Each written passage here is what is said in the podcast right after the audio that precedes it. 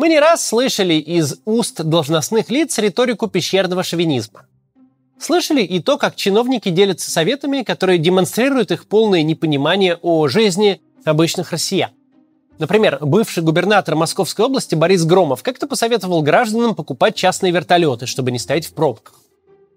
Но на этой неделе министр здравоохранения Михаил Мурашко, выступая в Госдуме, умудрился переплюнуть и тех, и других, выступив с одновременно и шовинистской, и барской позицией.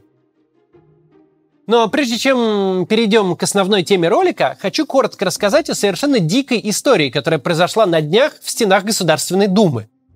О встрече депутатов с Анной Федермейстер и другими благотворителями. Федермейстер много лет борется за права пациентов российских психоневрологических интернатов, которых правильнее было бы называть узниками. Потому что современные государственные ПНИ в России – это зачастую узаконенный концентрационный лагерь, что иллюстрирует фотографии, которые Федермессер опубликовала еще в 2019 году. Характерно, что чуть ли не единственным чиновником на всю страну, который прислушался к общественнице и начал реально что-то делать, был Сергей Фургал, бывший глава Хабаровского края, а по первой профессии врач-невролог. В крае тогда отменили строительство нового ПНИ и решили создать дом социального сопровождения. Но то был исключительный случай. Сейчас же путинские законодатели решили принять поправки, которые лишат пациентов остатков их человеческих прав, а общественные организации возможности хоть как-то влиять на ситуацию. Давайте посмотрим несколько фрагментов из встречи Федермейстер с депутатами. Коллеги, вы услышали позицию общественников? Давайте переходим к голосованию. А, Ксения Благодарим да за... хоть ради порядочности, да. хоть бы кто-нибудь из вас бы воздержался. Вы законодательная власть. А считаете все абсолютно, что вы должны зависеть от исполнительной власти? А, коллеги, как депутаты, можно? переходим к голосованию. Кто голосует за 23-ю поправку, которую рекомендовал принять, есть позиция ГПУ? Фантастика. Есть ли воздержавшиеся? Есть ли против? Комментарии есть, да? Конечно, за, все за, молодцы. И я думаю, что я не буду больше вообще заниматься э, федеральным законодательством, потому что мы с вами все вашими усилиями живем в стране, где законы пишутся и не соблюдаются, где законы голосуются безумные совершенно, потому что вы думаете, что вас и ваших семей они не коснутся. Константин. Очень стыдно за эту дубу. Страшно Вы... стыдно. Вы До зря, свидания. Зря на... Этот диалог человека и людоедской системы достоин войти в будущие документальные фильмы о путинском времени. Ну а теперь вернемся к основной теме.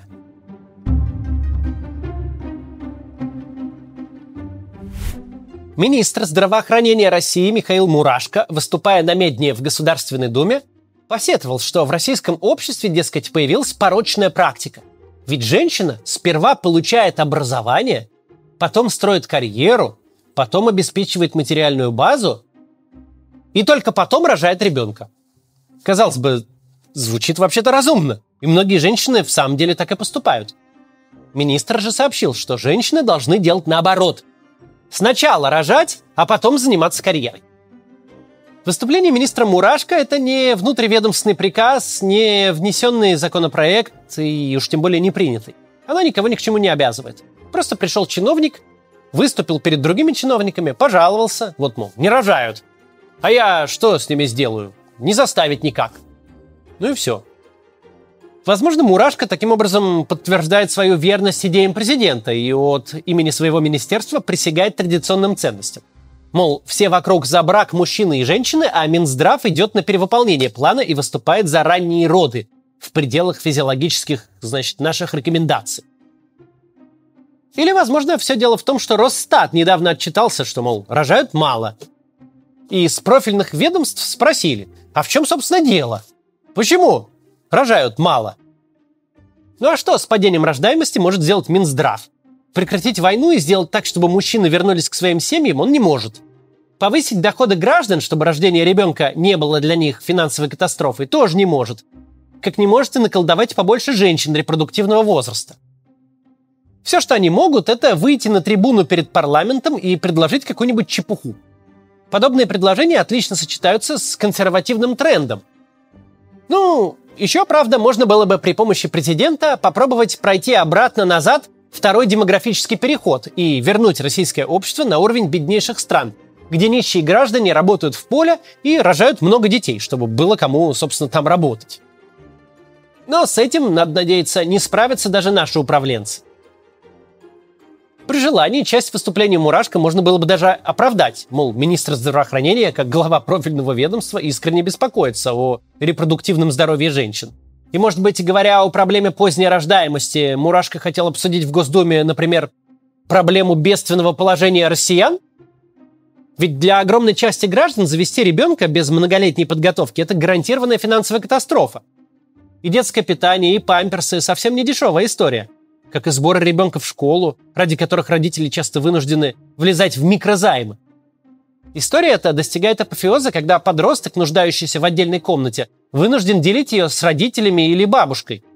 Для огромного количества российских семей из областных или районных центров купить новую квартиру и слетать в космос – это вероятности примерно одного порядка. Если бы министр имел в виду что-то такое, сложно было бы с ним не согласиться – как вообще получилось, что в нашей стране люди репродуктивного возраста в массе своей просто не могут позволить себе детей? Эту мысль можно развить и дальше. Даже если молодые родители совершили исключительный подвиг и таки завели ребенка, то с вероятностью в 50% через 18 лет у них на пороге объявится государство. Все эти годы оно было в стране, занималось своей геополитикой и терпеливо ждало почти два десятилетия. А потом вдруг является и заявляет «Я Родина, у вашего сына передо мной долг!» Возможно, я верну его назад, возможно, даже целым, но это совсем не точно. В общем, какой хороший министр здравоохранения и настоящий политик был бы в нашей стране, если бы Михаил Мурашко имел бы в виду именно это. Но, увы, нет. По его словам, надо просто взять и объяснить неразумным российским женщинам, что детей следует заводить пораньше. Да побольше. Им, мол, надо рассказывать и показывать позитивные примеры. Цитирую Мурашко. В моем окружении и в окружении депутатов есть масса успешных женщин, которые реализовали себя как мамы и как специалисты. Вот это новость. Оказывается, в окружении федерального министра и депутатов есть масса людей, перед которыми не стоит квартирный вопрос, которым ни горячо, ни холодно от колебаний цен на агушу, которые могут позволить себе услуги частного семейного врача и, может быть, даже нянь, да и в армию их детей вряд ли заберут – Целый министр, занимающийся социальной сферой, рассуждает вслух в стилистике сказочного принца, который видит страну лишь мельком из окна своей кареты. Забыл только добавить в своей речи известную фразу «Дал Бог зайку, даст лужайку». Или не забыл, а постеснялся.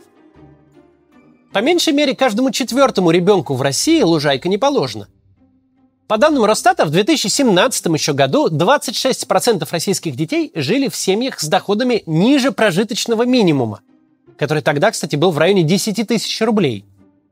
Не было ни коронакризиса, ни крупнейшей войны со времен Второй мировой. Но уже тогда один ребенок из четырех находился ниже уровня даже не бедности, а ужасной нищеты. И это в стране, где якобы защищают традиционные и семейные ценности. Мнимая эта защита продолжается ровно до первой беременности. Потом уже начинается знакомство с женской консультацией в государственной поликлинике.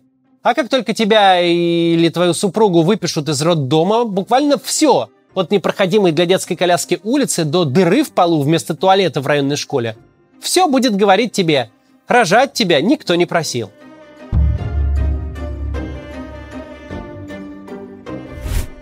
Те, кто смотрит российское телевидение, знают из отечественных телепередач, что в развитых странах жизнь наполнена извращениями, вырожденчеством и поклонением сатане. Однако в России по-прежнему показывают западные фильмы и сериалы, в которых все немного иначе. Там власть меняется каждые несколько лет, зато планировать жизнь можно на десятилетия вперед. Бывает, что персонажи 30-40 лет не в шутку, а совершенно всерьез размышляют о том, какая у них будет пенсия. Но это на Западе. У нас же исполняется ровно 5 лет пенсионной реформе. В августе 2018 года Владимир Путин вышел с обращением к россиянам и попросил всех нас отнестись с пониманием к повышению пенсионного возраста. Тезисы были такие.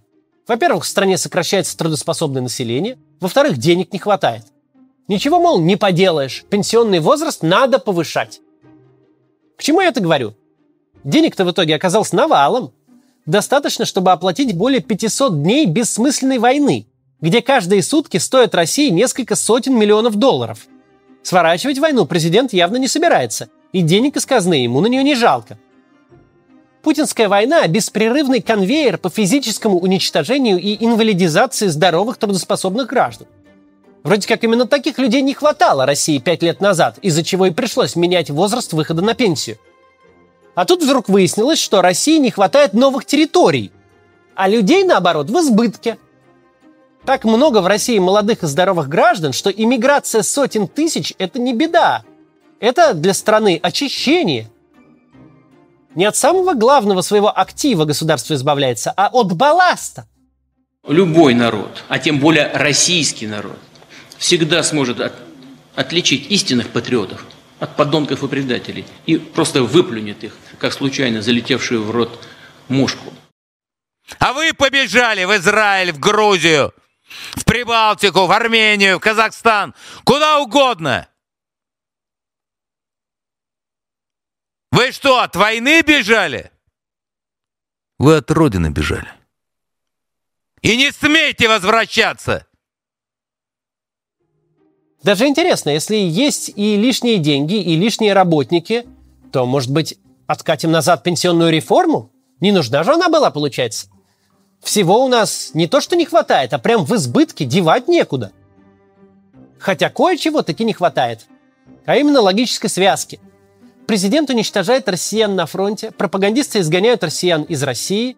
Ну тут выходит министр здравоохранения и требует рожать. Призывает не оглядываться на финансовые возможности.